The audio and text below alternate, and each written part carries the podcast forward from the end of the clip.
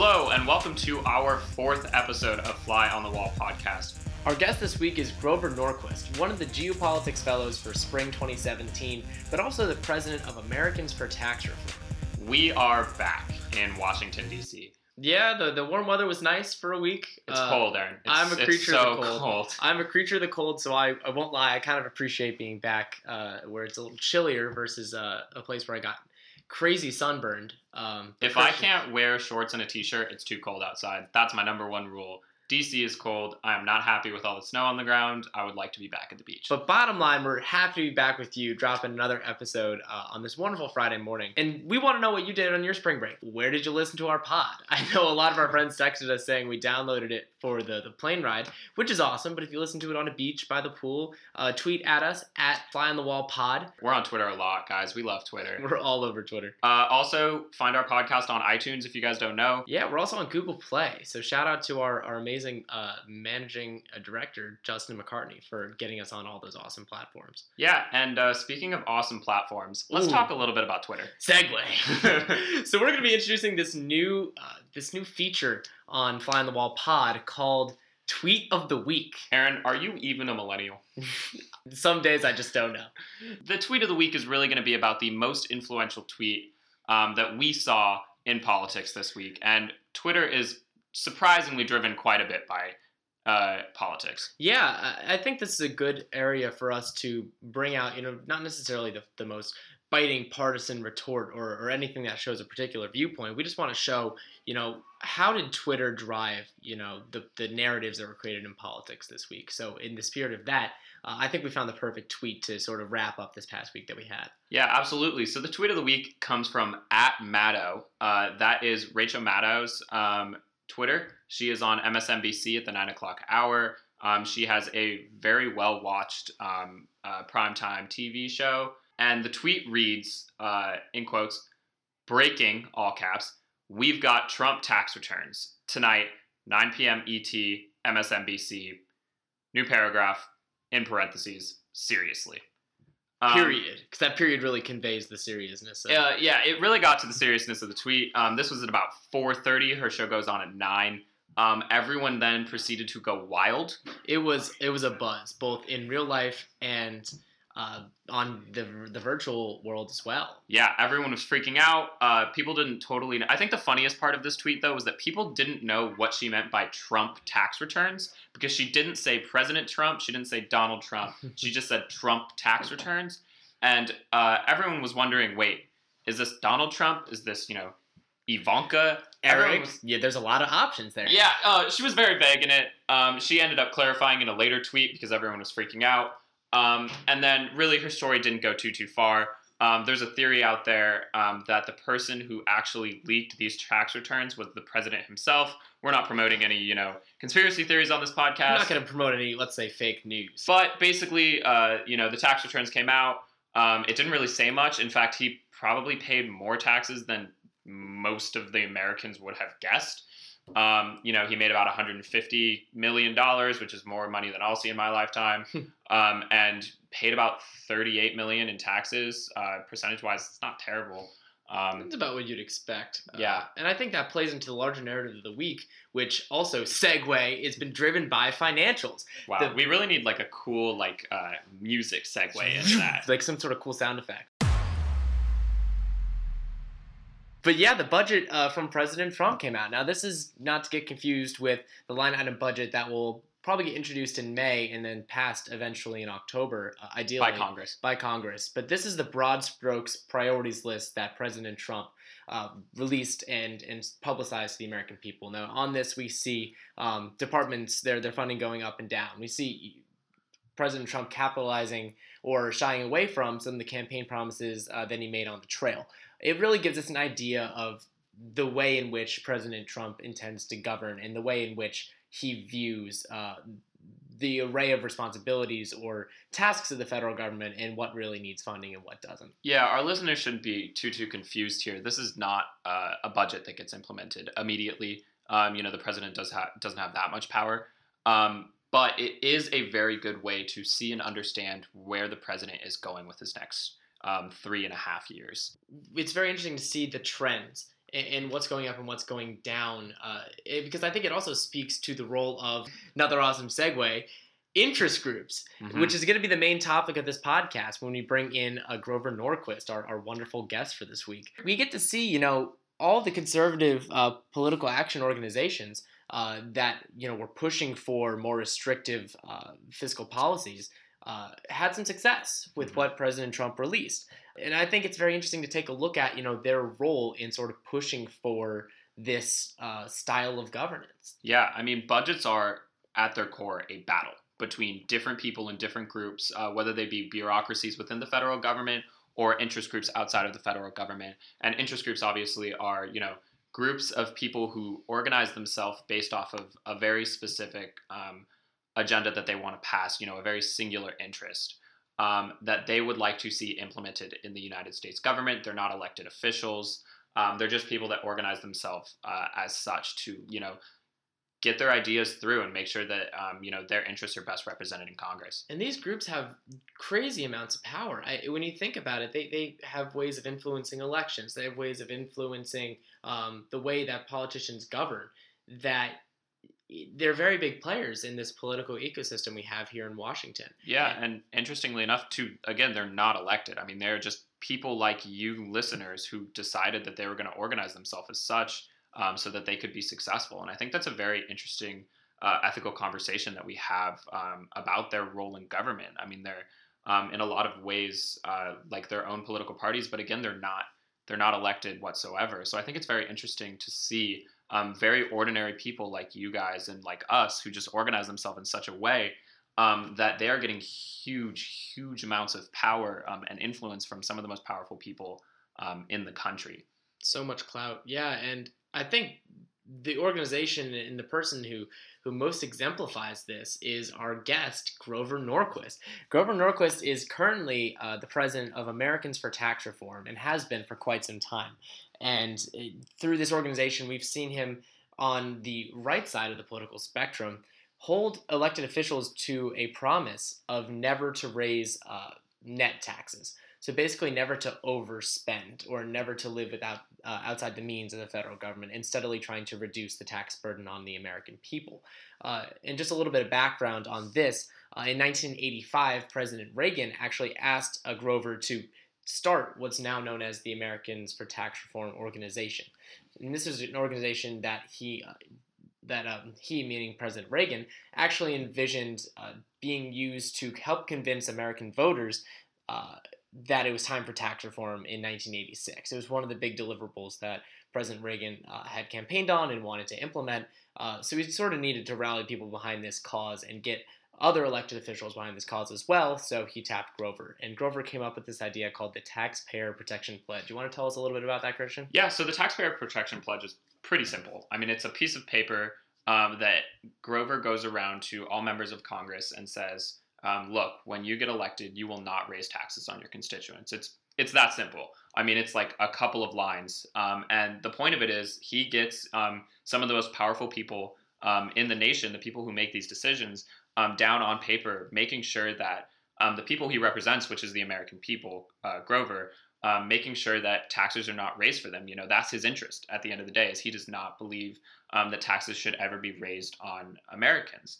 Um, so, you know, the pledge is just a way to make sure that um, congressmen and senators and presidents don't do so. And Grover's been doing this for, you know, quite a long time, and he has been incredibly successful in doing so. It's amazing. As of November 2012, 95% of Republican members of Congress in all but one of the Republican nominees uh, for president in that election cycle had signed this pledge. Yeah, I mean, it's pretty simple. You sign this pledge, you get elected. If you don't sign this pledge, it's essentially a litmus test, and you will not be elected. Essentially, on the right side of the aisle, that's that's what it comes down to. So, amazingly, we've seen Grover take over this very clearly singular focus mm-hmm. interest group and turn into a big power player. And it is fascinating to see how he has amassed this much power again just being one man one guy with an institution behind him. Yeah i think it raises so many questions you know how do you go about doing this? How do you get these things done? You know what christian?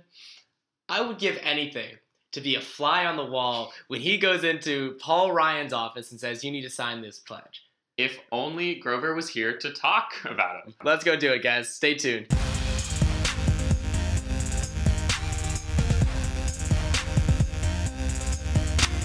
Yeah, I have to say you were one of the people we were most excited for when we first found out we were going to run this podcast. Uh, just because we have you, we heard you have this amazing sense of humor, especially from Oh, your, dear. your student Okay. strategy group. Uh, so shout out to Alex Coopersmith, one of our good friends, uh, who says he just loves hearing you you uh, make your wisecracks. So I have heard you do stand up. Confirm or deny?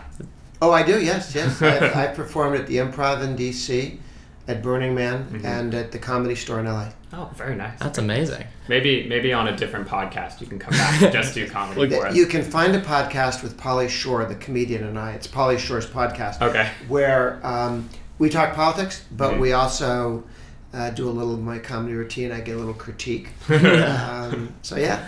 Uh, Perfect, well, if you ever want to test drive any new jokes with Oh, a, a. Georgetown Okay. student audience, that's what we're here for. So, for the first question we sort of want to ask you um, is what particularly made you want to come to Georgetown? I mean, everyone knows um, it's pretty common knowledge that a lot of institutions of higher learning Mm-hmm. are fairly liberal minded. And um, you being a very conservative thinker and, and politician or a political worker, um, you know, what, what, well, just walk us through your process and in wanting to come here. You know, what, what, what went through your mind? the lenient ex. Uh, no, the um, no. Uh, I talk, I talked to Mo uh, Elleithee, uh, who I'd worked with and done some television work with in the past, uh, and he had me come and do the exit interview uh, for the Secretary of Treasury under Obama. So they interviewed him about what did you do and why was it great, and then separately, not the same time, separately, they had me come and explain why was it a disaster Right. uh, for the nation and uh, and the world. Uh, and in that conversation, uh, and they'll, do this for Republican Democrat administrations as they end. Uh, Mo asked if I'd be interested in, in this program, and I was, uh, particularly because I was invited back in 1994, 95, uh, to do the Harvard program. And I looked at how Republican and Democrat or even handed the Harvard program was, and it wasn't. It was nine to one conservative liberals to conservative. Wow.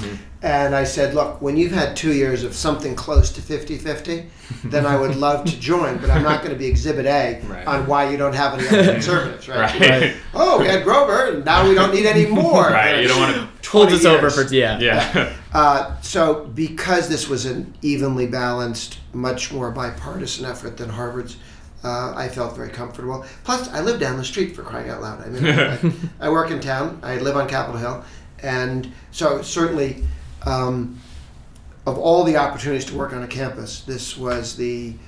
Uh, it was a great one. It was also one that I could get to. I didn't have to fly to Phoenix. Right. Mhm. Uh, so let's talk a little bit about the students. Um, so like we said before, you know, there some institutions of higher learning, a lot of colleges, you know, get that sort of liberal vibe. Um, so what were you sort of looking for in your interactions with students and, and trying to, you know, spread your message and, and sort of get your thoughts across? Well, I went to Harvard, and we had a lot more college Republicans uh, and conservative activists than you'd expect. We- Sure. We, actually had a college Republican chapter, and there wasn't a college Democratic chapter. But you were president of college Republicans back in the day, no, right? no, I don't think so. I was I was active in college Republicans. My college roommate was chairman of the college Republicans national, Okay. John Okay. Brady. Okay. Uh, and then um, the, I helped build the college Republicans in Massachusetts and, and Mhm. nationally. Okay. So I was active with college Republicans, but I, I wasn't like president of the Harvard Club or the Sure, sure. or the or state or national. Uh, but I do think that uh, for anybody who's center right and interested in politics, join college Republicans, be active, it uh, get involved at the state level, go to the national conventions. It is a network that if you are involved in politics at any level, there are lots of people I know who aren't full time politicos, but I knew them through college Republicans, and they Mhm. stay active uh, as uh, Republicans. You learn how to do politics when you're in college, how to be engaged, and you'll just stay with you. It's like learning how to play tennis. Then when somebody says, We're going to play tennis, you say, I'll join because you know you can join. But if you didn't learn how to play tennis, uh, every time somebody said, Who wants to play tennis? you'd look at your shoes and you wouldn't Mhm. participate. Sure. Uh, there are no tricks. Uh, there's no secret sauce. There's no uh, license you need to have to become active in political life, uh, unlike being a dentist or braiding hair. Uh, so get involved, get involved early, realize how easy it is, how are no barriers to entry. uh, and then stay involved. That's a um, that's a really good point you bring up because um, you know something that we have found very interesting, very powerful about you is the fact that you are just um, you're one man. You know, you're one citizen, um, and yet you've built up such a very large and incredibly influential uh, institution um, in ATR. Um, talk to me about your decision to decide to you know really go up to politicians, you know, go up to one of the most powerful institutions that there is um, in Congress, uh, and say, um, look, this is what I think you should be doing. Sure. Um, I got out of college. I um, came down to D.C. I ran the National Taxpayers Union. I was actually the number two guy in the National Taxpayers Union, and then he moved on, so I became the executive director of the, of the National Taxpayers Union. National Taxpayers Union still exists. NTU, National Taxpayers Union, right in the middle of the Proposition 13 tax revolt fight, June 1978, and so I sort of got in. and I'm doing telephone calls with Time and Newsweek and so on. Then I'm thinking, "Do you guys have any idea how old I am? uh, but when you're representing an issue, there's no thing, such thing as being too young. Uh, when you're representing an issue, uh, doesn't you know ask well who's behind you or what? Da, da, da. I'm speaking to the issue. The issue is the issue. The issue is taxes should be lower. Um, what difference does it make how old I am? It, it doesn't actually. Uh, and or who agrees with me. The issue stands for itself. So I, I worked with NTU. Then when I came back to DC, I did a number of things. Worked with the Republican Party, worked with a group called the Americans for the Reagan Agenda, which was set up to be an outside group lobbying for President Reagan's national agenda. I worked for a couple of years as a speechwriter and as an economist for the Wall for the Chamber of Commerce, U.S. Chamber of Commerce, and then I was invited by the White House to run Americans for Tax Reform. They'd actually set up ATR to be the outside group to support what became the Tax Reform Act of mm-hmm. 1986. And so I said, okay, I will do that. That would be good. I'd like to do this. I set it up. They gave me a board. We had a budget. We went to work. During that fight, two year fight, I created the Taxpayer Protection Pledge, which is the pledge that candidates for Congress, Senate, President, now state legislator, governor sign, promising to vote against any and all tax increases, um, any net tax increase. Right. We did it to help pass the Tax Reform Act of '86, which was had to be revenue neutral. Reagan said so, but then we got 100 congressmen and 20 senators who said, "I'm "Not voting for anything that isn't at least revenue neutral." Tax cut would be fine, but it has to can't be a tax increase. That kept it a tax revenue neutral reform. Mm-hmm. But then we realized what a powerful tool that was mm-hmm. in general. And so even after we passed the Tax Reform Act of 86, I kept the pledge going. And we went from 100 congressmen and 20 senators to by 94, the 94 Republican win in the House and Senate, we had about 95% of all the Republicans in the House and Senate who, who won, the guys who won the election. More than that, probably among candidates. Uh, and we uh, and we held that pledge. We, we held it. So, uh, talk to us about you know uh, sitting in the room with these politicians. You know, these congressmen trying to get elected. Um, you know, or who are incumbents. Talk to us about you know, do you pitch them your pledge, or um, you know, what does it look like when you're actually sitting in the room with them? well, there are two, several levels. The first is I just wrote a letter to everybody in 86, and 100 Republican congressmen wrote back said yes, sign the pledge. Wow. and 20 senators. And then we had a press conference with the leaders, uh, you know, Gingrich was there and uh, other folks, saying, We've all signed the pledge, so this tax reform is not going to turn into a tax increase.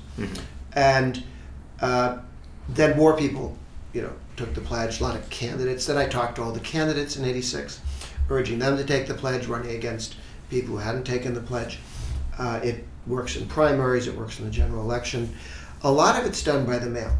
Uh, and then I would go to meetings of Republican congressmen, Republican candidates. I, I write to the Democrats and I, I call them, but very few Democrats uh, were willing to make the pledge not to raise taxes. Didn't expect much there. Going into 85, 84, 85, 94, 95, the Republican sweep, we had two Democratic senators had signed the pledge and five Democratic congressmen. After the 94 election, they all became Republicans. so Democrats take the pledge either before they're about to lose an election, realize that they're cooked, so they'll say anything, or because they're really Republicans and given a chance they switch parties. okay. But right now, I don't believe there's a single Democrat incumbent Republican. There's some at the state legislative level. We don't keep track by party affiliation. I recognize some, but not many. Uh, no Democratic governors, no Democratic presidential candidates. The issue that divides the two political parties more than any other today is taxes. They're Democrats who are pro life, they're Democrats who won't steal your guns, they're Democrats who might actually vote against a wasteful spending program. There's no Democrat who won't vote for a tax hike. There's no Democrat who won't vote against a tax cut. And ditto, I can't, you can't, no Republican will vote for a tax increase uh, at the national level. Some at the state level still do, sadly, but at the national level, no. And they will almost all vote for every tax cut they have the opportunity to vote for. It divides the parties. The two teams Sure. have a different approach. That's a very interesting issue you brought up, and, and I liked what you said. Um, when you're making these pitches, you would let the issue stand for itself. You, you believed you're on solid ground with your logic and your argument, and, and you'd sort of let that, rather than appearance or, or style, you'd sort of let the issue stand. Um, so I'm wondering, when you did reach out to Democrats, did you have to alter the pitch in any way? Did you have to cater sort of to that audience and sort of use different talking points to get them on board, or did you just sort of have the same pitch regardless Nope, of who you're talking same to? pitch. Taxes are too high, shouldn't raise them. If the pledge is two things, it is a commitment not to raise taxes, but it is also a unstated commitment to reform government, because politicians always spend too much, and even and if even if they didn't, previous generations have set up entitlements and other spending which gets to be too much. Pensions, what's come due. Uh, so you have to choose. Do we raise taxes to pay for yesterday's mistakes and yesterday's outdated commitments? Mm-hmm. Or do we reform government to live within the means of the people? And some people look at politics through the lens of the government. They talk about income, they mean taxes. Yeah. Sure. Citizens think of taxes as outgo. Statists view taxes as income. Uh, and so when politicians go, oh, income, other people's money. Uh, if your view, however, is that this is the people's money, we take some of it to provide legitimate government services, ones that are mentioned once or twice in the Constitution. Um, those count. The ones that aren't mentioned in the Constitution, you have to wonder whether that's a legitimate function of government, of the American government. Maybe a perfectly fine function of the French government or the East German government, you know, Sure. but not the American government if it's not listed in the Constitution. So, except for the post office, which is in the Constitution and isn't something the government should run.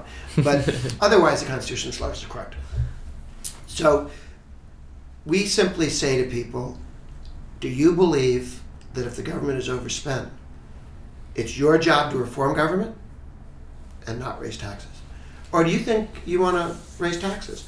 And I do sometimes talk to congressmen. If you know, when we get down to the ones that we, we think we've got everybody, but somebody, you know, I'll, I'll call people and say, you know, I don't know whether we've been mailing to the wrong address, uh, uh, but You haven't been getting back to me. wanted, wanted to make sure that you had the pledge, and you'll talk to people, and if and if they say, well, what what if something happened, and I thought you might want to raise taxes, I said, then don't sign the pledge, you know. But the idea I was going to kick.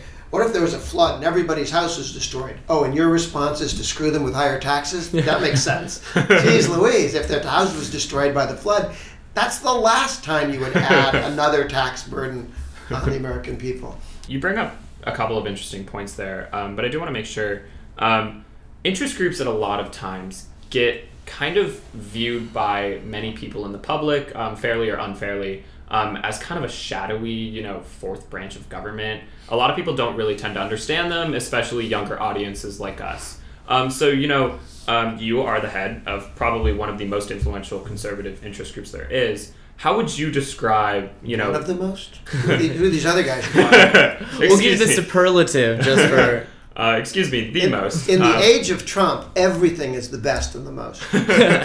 um, Can't argue with that. how would you describe, you know, the your role um, and the role of interest groups in, you know, uh, governing and passing legislation? Well, the, when people talk about interest groups, they mean groups other than the, the parties, which themselves have become increasingly a cohesive whole. The two parties actually mean something today. 50 years ago, 100 years ago, it just there were regional parties. If you were born north of the Mason Dixon line, you were a Republican. If you were from the South, you were a Democrat. Mhm. And it didn't tell you whether a governor or congressman or senator or presidential candidate wanted higher taxes or lower taxes or lots of wars or few wars or anything about themselves other than where they were born.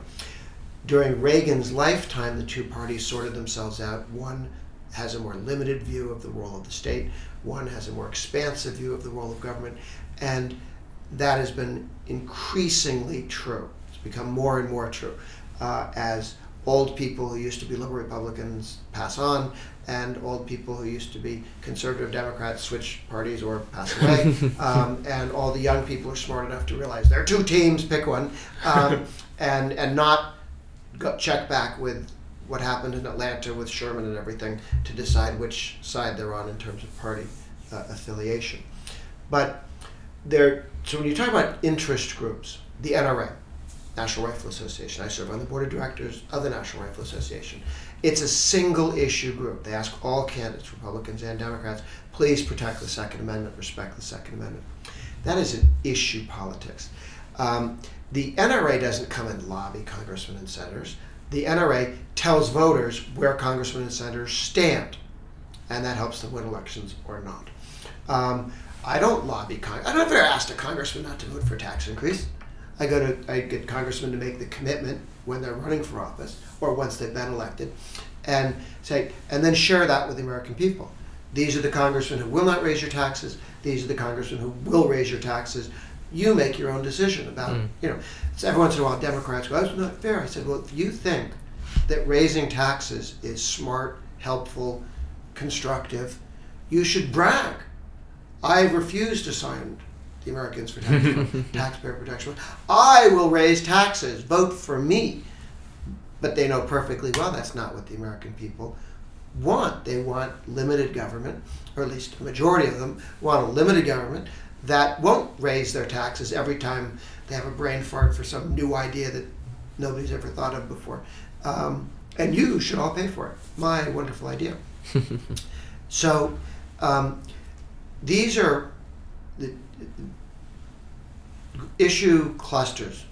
Don't raise taxes. Leave the Second Amendment alone. The homeschool movement. These are public.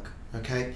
Um, I think what bothers people is organized labor will go and ask a candidate for secret commitments. The commitment never to raise taxes is a written commitment. It's online. We make a zillion copies. The candidates themselves make blow up copies and put on the walls of their offices. You know, this is who I am. I'm not raising taxes.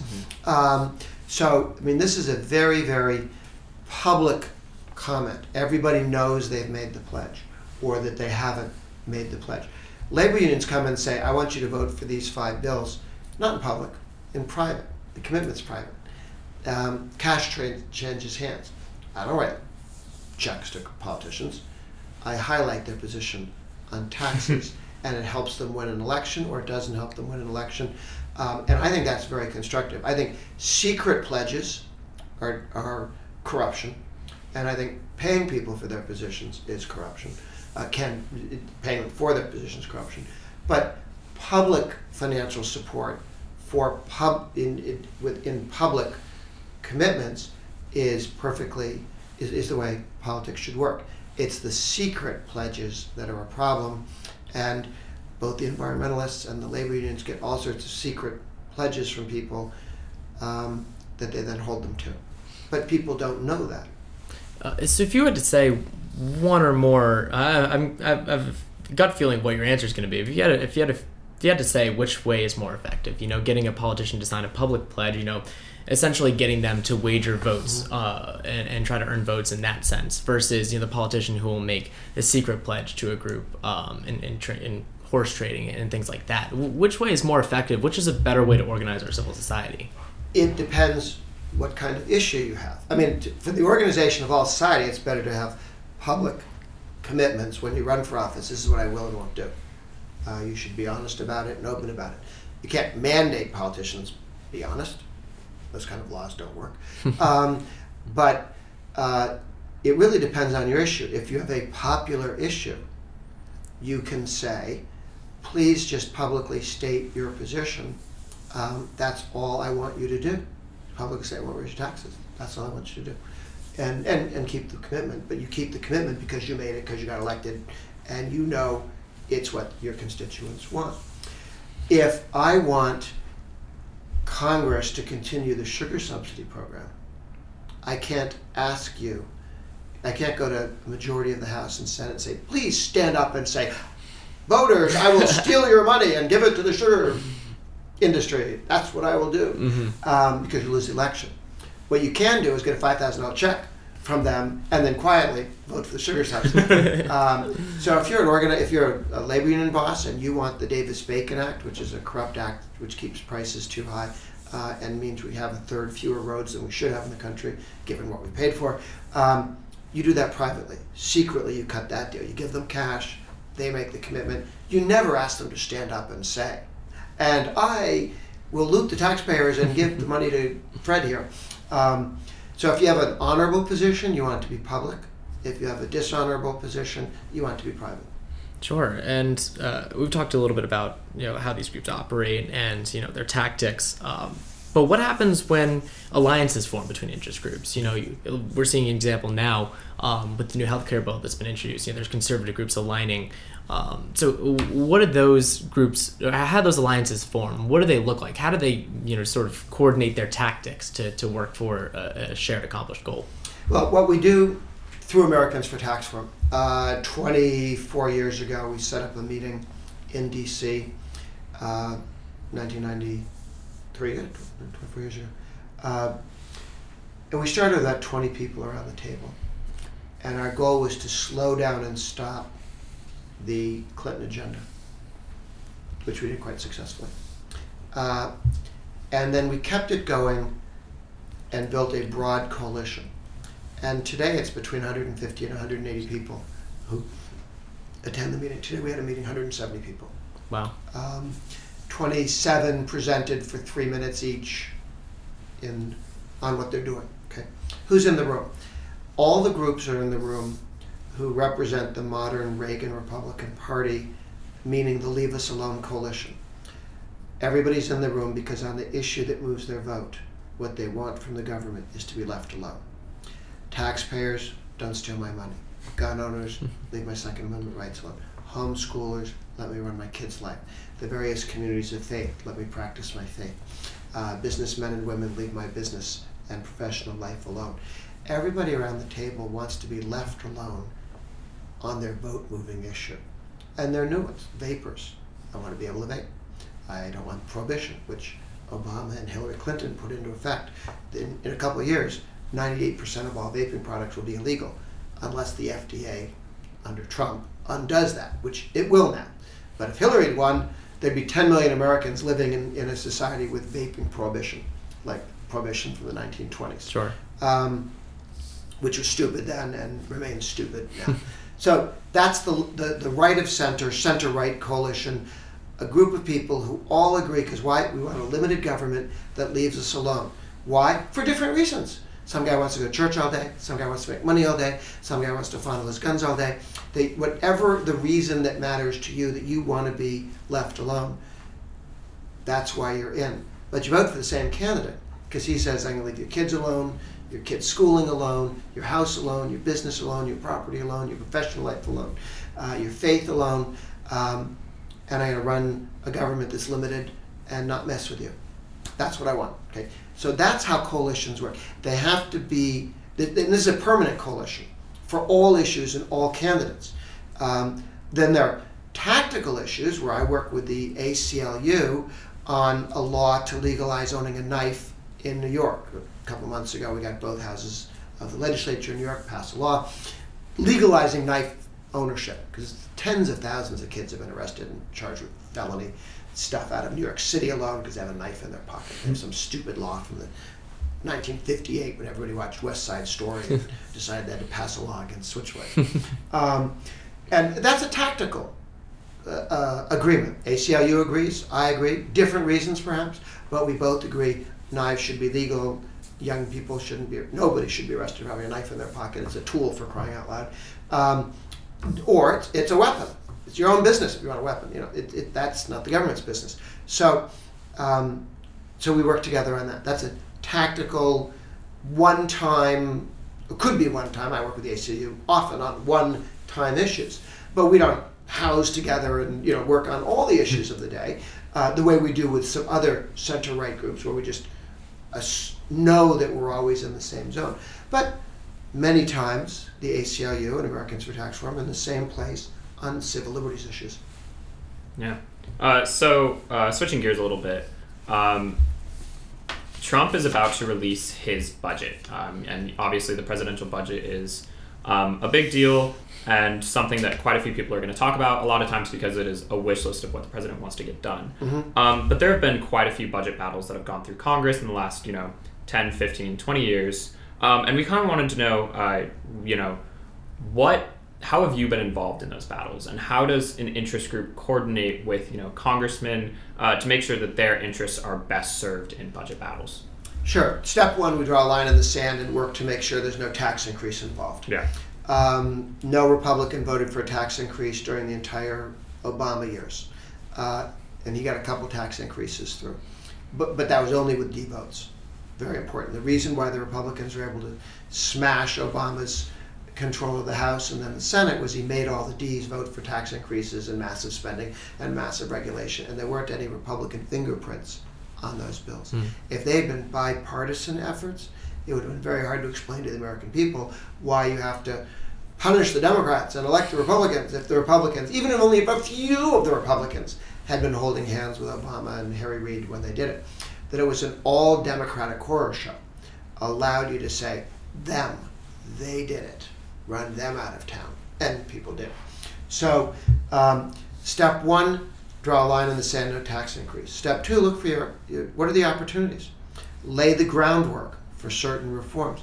We have laid the groundwork for re- reducing the number of civilian employees in the Pentagon. We have laid the groundwork now for auditing the Pentagon. We have laid the groundwork for eliminating a lot of the HUD money which goes to fund democratic political machines in cities. Um, we have made the argument against throwing more money at the UN. We've made the argument against some foreign aid excesses. Um, and so now is the time when you have a Republican president to sign the bills. We've also made the argument that we need to reform the entitlement programs. Um, so you make the argument when you're not in power, and then to the American people and to your congressmen and senators so that they feel comfortable. Uh, and then you go to the American people when you win an election, say, told you we were going to do this, now we're going to do it, watch us do it, and then vote for us again. So you campaign in order to govern. If you don't tell people what you're going to do, you don't have any right to expect them to be happy when you do it. You, you can't go, I win, surprise. um, you have to go, I win, I'm going to do what I said I do. Watch me do what I said I do now. Here's what I'm going to do next. You can trust that I will because that's what I did the last time. Then you elect me again. Then I do what I said I was going to do, and you keep doing that and, and, and until you get your program through So- Tactically, it looks like, it, especially when you don't have the president or, or the majority of Congress on your side, it seems like you're biding your time and just sort of laying that foundation and, and in the hopes that someday there's this wave that carries you into power. A little, but it's not all that. First of all, we won some tremendous victories against uh, Obama while he was the sitting president. Uh, we got the sequester, a real spending cap, which dropped it eventually $2 trillion out of the budget um, from what he planned to spend. Um, and we beat him there because we kept saying, we're never raising taxes, we're never raising taxes, we're never raising taxes. Mhm. And he finally accepted the sequester, hoping we wouldn't take it seriously, but we did. Um, we got 85% of the Bush tax cuts made permanent. He could have made none of them permanent just by crossing his arms and doing nothing. They would have disappeared. Five trillion. There's a five trillion dollar tax increase going to happen unless he signed the continuing reestablishment because they ended and then Sure. the reestablishment of the tax cuts. He gave us 85% of the Bush tax cuts made permanent. No reason in the world he should have done that from his perspective. um, but so the Republicans governed very well in opposition. We got a lot of things you could never have gotten. I would have thought the president would never be stupid enough to sign that bill, but they were. Um, partly because we had a united front and we just beat him. We just beat him in the middle of his presidency. So he was president for two years. and then after that, he was a caretaker and he played a lot of golf. um, there was six years of nothing except executive orders, and we will undo those six years of executive orders in the next two years. Sure. Uh, so along those lines, uh, so back in June of 2016, uh, in the heat of the election, you said that President, or uh, I guess candidate Trump at the time had the potential to be the most fiscally conservative president. Do you still think that President Trump, uh, when he unveils his budget, uh, will prove himself to be a true fiscal conservative? Sure. Um, it, one, he has this opportunity because there's a Republican House and Senate. If Trump was president, but you had Democratic House and Senate, um, his desire to cut a deal, his desire to have a budget, would be pulled like gravity in the wrong, in the wrong direction. Uh, with if Trump, Paul Ryan, and Mitch McConnell sit in a room and come to an agreement, I have a hard time believing that I or the average American taxpayer will be disappointed mm-hmm. with what the three of those guys and, and their constituents, meaning the House, whole House, whole Senate, sure, um, do. I'll be happy. I'll be very happy. Um, as will the average taxpayer, because they're not raising your taxes. They're going to reduce taxes. They're not going to spend a bunch of money. Stupid. Well, they'll spend a whole bunch of money stupidly. Much less money stupidly than any other president knows the sure. guy. Um, can't expect too much in, in 24 hours. But what you will have uh, with Trump is a commitment to get rid of the Obamacare entitlement and to move towards reforming health care. Not, it's not getting rid of Obamacare doesn't make things right. It brings you back to a point eight years ago where things sucked so bad in terms of health care that Obamacare sounded reasonable to some yeah. people. Um, it was worse than what we had, but people wanted something different than what we had, as did I. But then you need to add undo Obamacare and then reform the nonsense that was there before. Okay, we're not reforming the mess of Obamacare. We're eliminating the mess of Obamacare and reforming the mess from before Obamacare because we've had 60 years of the government taking over more and more of healthcare and having wage and price controls and government spending and government controls, and of course it's a mess. Didn't work in Bulgaria or East Germany. Why do you think it would work here in healthcare? Um, so that's he's working on that. His tax cut is a thing of beauty. Uh, will be very, very pro growth. We get that tax cut passed this year. Uh, the growth in 12, in 18 and 20 will be phenomenal. Be Reagan levels of growth uh, and the deregulation he's put forward uh, at the FCC, the FTC, the FERC, FDA. I mean, you're going to see the rollback of, of 16 years of stupid, eight years of Obama, and eight years of Bush. And Bush was not a deregulator. Bush, unfortunately, passed massive regulations um, and allowed his bureaucracies to pass massive regulations. Um, we have 18 years of nonsense to roll back probably 24 because you include the Clinton years too. Um, and you have, you have to get back to Reagan before the explosion in regulation started up again. Bush Sr. Um, had a massive, significant increase, massive and significant increase in regulatory burden, whereas Reagan spent eight years holding it back. And Bush had no idea how much hard work it is to hold back the tide of a bureaucracy that wants to regulate.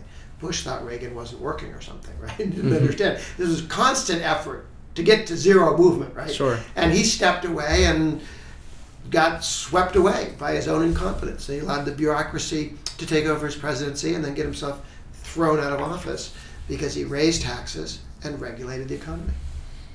Sure. Uh, so we're just going to start closing down, uh, but we want to add uh, our, our, very favorite, one of our favorite segments, uh, student question of the day. We sort okay. of crowdsource a question from around campus. Um, and uh, this is actually coming from a good friend of ours, Jack Lynch. He's in the college uh, class of 2018, government major, journalism minor. he'd like to know what is one example of a very effective interest group that advocates for a position you disagree with, and what tactics do they employ that makes them so successful? Um, organized labor is very powerful. Um, there are 7 million public sector employees, teachers, government workers, who pay dues, uh, about four, to, four and a half, five billion dollars in dues. Um, in many states, it's compulsory union dues, um, so they just take the money. Uh, and when you have that much money, it's very easy to be powerful politically. So, what makes organized labor a powerful political force is its ability to extract union dues through the power of the government um, and then spends that money on political organizing, not just campaign contributions. That's tip of the iceberg for them, but uh, billions and billions every year on politics. Okay. Uh, so we have uh, a couple more questions for you, Sure. but this is a new segment that we're having on Fly on the Wall. Uh, we're calling it the lightning round. Okay? Okay, so uh, we're gonna ask you a couple of questions, and just you know, first thing that comes to mind. Okay? Okay, so first question: um, Is Paul Ryan your favorite ATR conservative? He's one of them. He's a great. He's a great conservative for taxpayers. Who is the most accessible uh, but also influential politician on Capitol Hill? Uh, certainly Paul Ryan. I think Mitch McConnell. Uh, I like Jeff Flake. Most fiscally conservative Democrat. At the national level. Oh, uh, fiscally conservative Democrat at the national level, like an elected office. Yeah, are, are they endangered? Not many. I can't think of one. Oh, I man. mean, Harry Byrd's dead, but. Uh, Okay, outside of your pledge, uh, Mhm. what is the one thing you always bring to meetings with elected officials? uh, a map of the United States that shows which states are run by Republicans and Democrats. There are 25 red states, six blue states. It allows you to see in one clear map the overwhelming dominance of the modern Republican Party at the state level. uh, and final question: Yes or no? Should we scrap the two-party system? No, of course not. Um, it's what we've got. There are only, on the central issue of the day, there are only two positions anyway. Should the government get bigger or smaller? Should it be more powerful or less powerful? Take more of your money, take less of it. There are only two positions. What, what would you do with a third or fourth party? You know, the, the, the what parties, what would they stand for? Sure. Grover, thank you so much for your time. We really appreciate you uh, coming on the podcast with us. You definitely clarified a lot of things that uh, I think are confusing to the average college student. So we really, really appreciate you coming here and, uh, and talking with us and, and telling us some of your jokes. I know it's not all of your top stand-up material, but uh, you Absolutely. certainly made us laugh. Thank you very much and uh, enjoyed the opportunity. Great. Thanks Thank so you. much. Thanks so much for listening to this week's episode of Fly on the Wall. Hit us up on Twitter at Fly on the Wall Pod. Uh, hit us up on Instagram at Fly on the Wall Pod. Shoot us an email, Fly on the Wall Podcast at gmail.com. And uh, look for our new Facebook page. We'll be launching soon. Yeah, guys, we're going to start crowdsourcing questions on Twitter, so please check that out. Uh, ask a question. We'll be announcing uh, the guest, and then look them up, check them out, and then let us know if you would like to ask a question. Yeah, we would love to hear from you, and uh, we want to know how to make this thing better. So always feel free to reach out with your comments. Perfect. Thanks so much, guys. I'm not going to say something stupid like aloha this time, but this is Aaron and Christian signing off. No, we're not. That was so funny.